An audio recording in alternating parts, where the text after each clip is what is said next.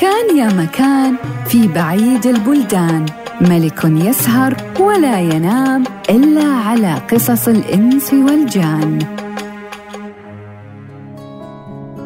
بلغني أيها الملك السعيد أن الشاب المسحور قال للملك لما ضربت العبد لأقطع رأسه قطعت الحلقوم واللحم فظننت أنني قتلته فشخر شخيرا عاليا فتحركت بنت عمي وقامت بعد ذهابي فأخذت السيف وردته إلى موضعه وأتت المدينة ودخلت القصر ورقدت في فراشي إلى الصباح. ورأيت بنت عمي في ذلك اليوم قد قطعت شعرها ولبست ثياب الحزن وقالت يا ابن عمي لا تلمني فيما أفعل فإنه بلغني أن والدتي توفت وأن والدي قتل في الجهاد وأن أخوي أحدهما مات ملسوعا والآخر رديما فيحق لي أن أبكي وأحزن. فلما سمعت كلامها سكت عنها وقلت لها افعلي ما بدا لك فإني لن أخالفك. فمكثت في حزن شديد وبكاء عديد سنه كامله من الحول إلى الحول. وبعد السنة قالت لي أريد أن أبني لي في قصرك مدفنا مثل القبة وأنفرد فيه بالأحزان وأسميه بيت الأحزان.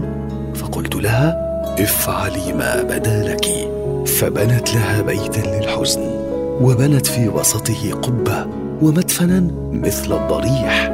ثم نقلت العبد إليه وأنزلته فيه وهو ضعيف جدا لا ينفعها بنافعة. لكنه يشرب الشراب.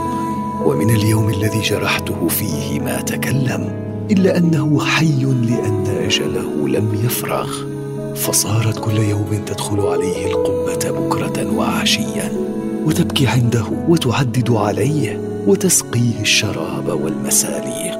ولم تزل على هذه الحال صباحا ومساء إلى ثاني سنة وأنا أطول بالي عليها. إلى أن دخلت عليها يوما من الأيام على غفلة فوجدتها تبكي وتلطم على وجهها وتقول هذه الأبيات. عدمت وجودي في الورى بعد بعدكم فإن فؤادي لا يحب سواكم. خذوا كرما جسمي إلى أين ترتموا وأين حللتم فادفنوني حذاكم. وإن تذكروا اسمي فقبري يجيكم أنين عظامي عند صوت نداكم. فلما فرغت من شعرها قلت لها وسيفي مسلول في يدي. هذا كلام الخائنات اللاتي ينكرن العشرة ولا يحفظن الصحبة وأردت أن أضربها. فرفعت يدي في الهواء فقامت وقد علمت أني أنا الذي جرحت العبد. ثم وقفت على قدميها وتكلمت بكلام لا أفهمه وقالت جعل الله بسحري نصفك حجرا والنصف الآخر بشرا. فصرت كما ترى وبقيت لا أقوم ولا أقعد ولا أنا ميت ولا أنا حي. فلما صرت هكذا سحرت المدينة وما فيها من الأسواق والغيطان وكانت مدينتنا أربعة أصناف مسلمين ونصارى ويهودا ومجوسا فسحرتهم سمكا فالأبيض مسلمون والأحمر مجوس والأزرق نصارى والأصفر يهود.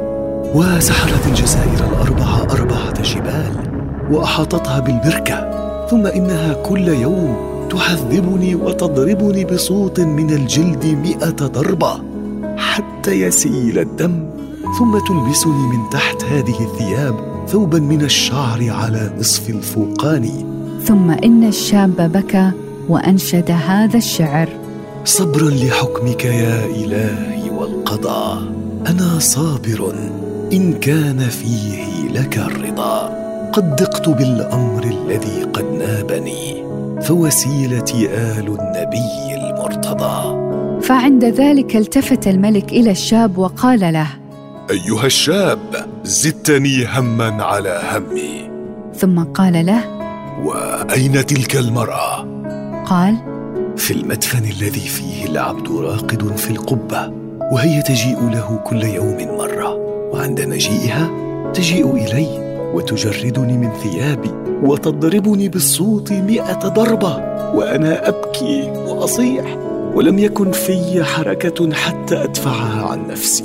ثم بعد أن تعاقبني تذهب إلى العبد بالشراب والمسلوقة بكرة النهار. فقال الملك والله يا فتى لأفعلن معك معروفا أذكر به وجميلا يؤرخونه سيرا من بعدي. ثم جلس الملك يتحدث معه إلى أن أقبل الليل.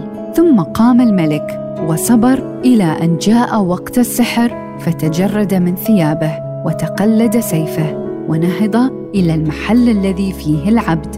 فنظر إلى الشمع والقناديل ورأى البخور والأدهان. ثم قصد العبد وضربه فقتله ثم حمله على ظهره ورماه في بئر كان في القصر.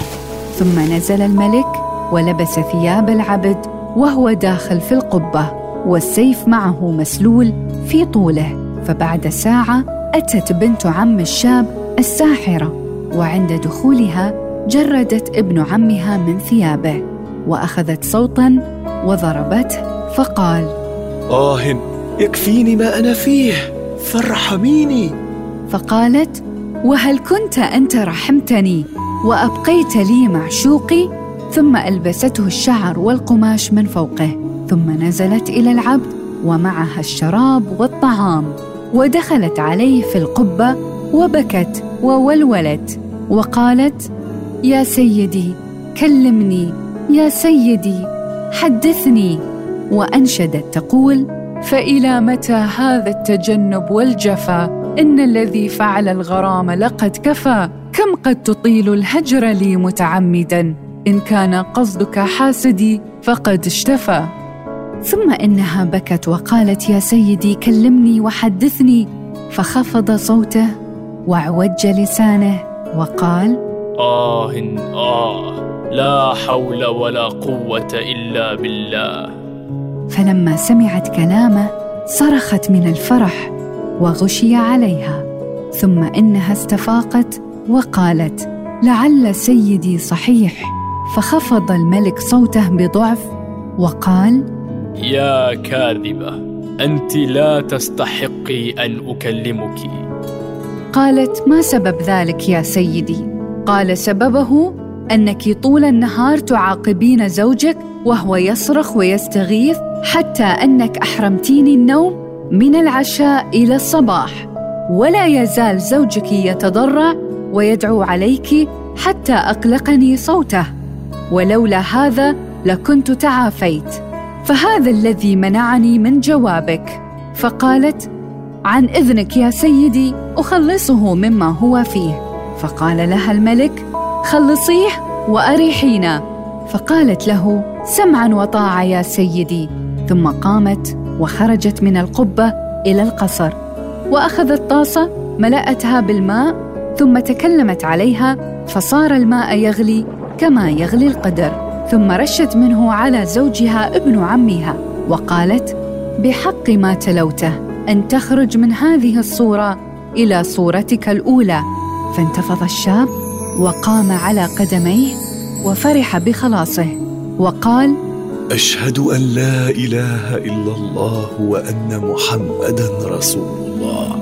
ثم قالت له أخرج ولا ترجع إلى هنا وإلا قتلتك. وصرخت في وجهه فخرج من بين يديها وعادت إلى القبة ونزلت وقالت يا سيدي أخرج إلي حتى أراك.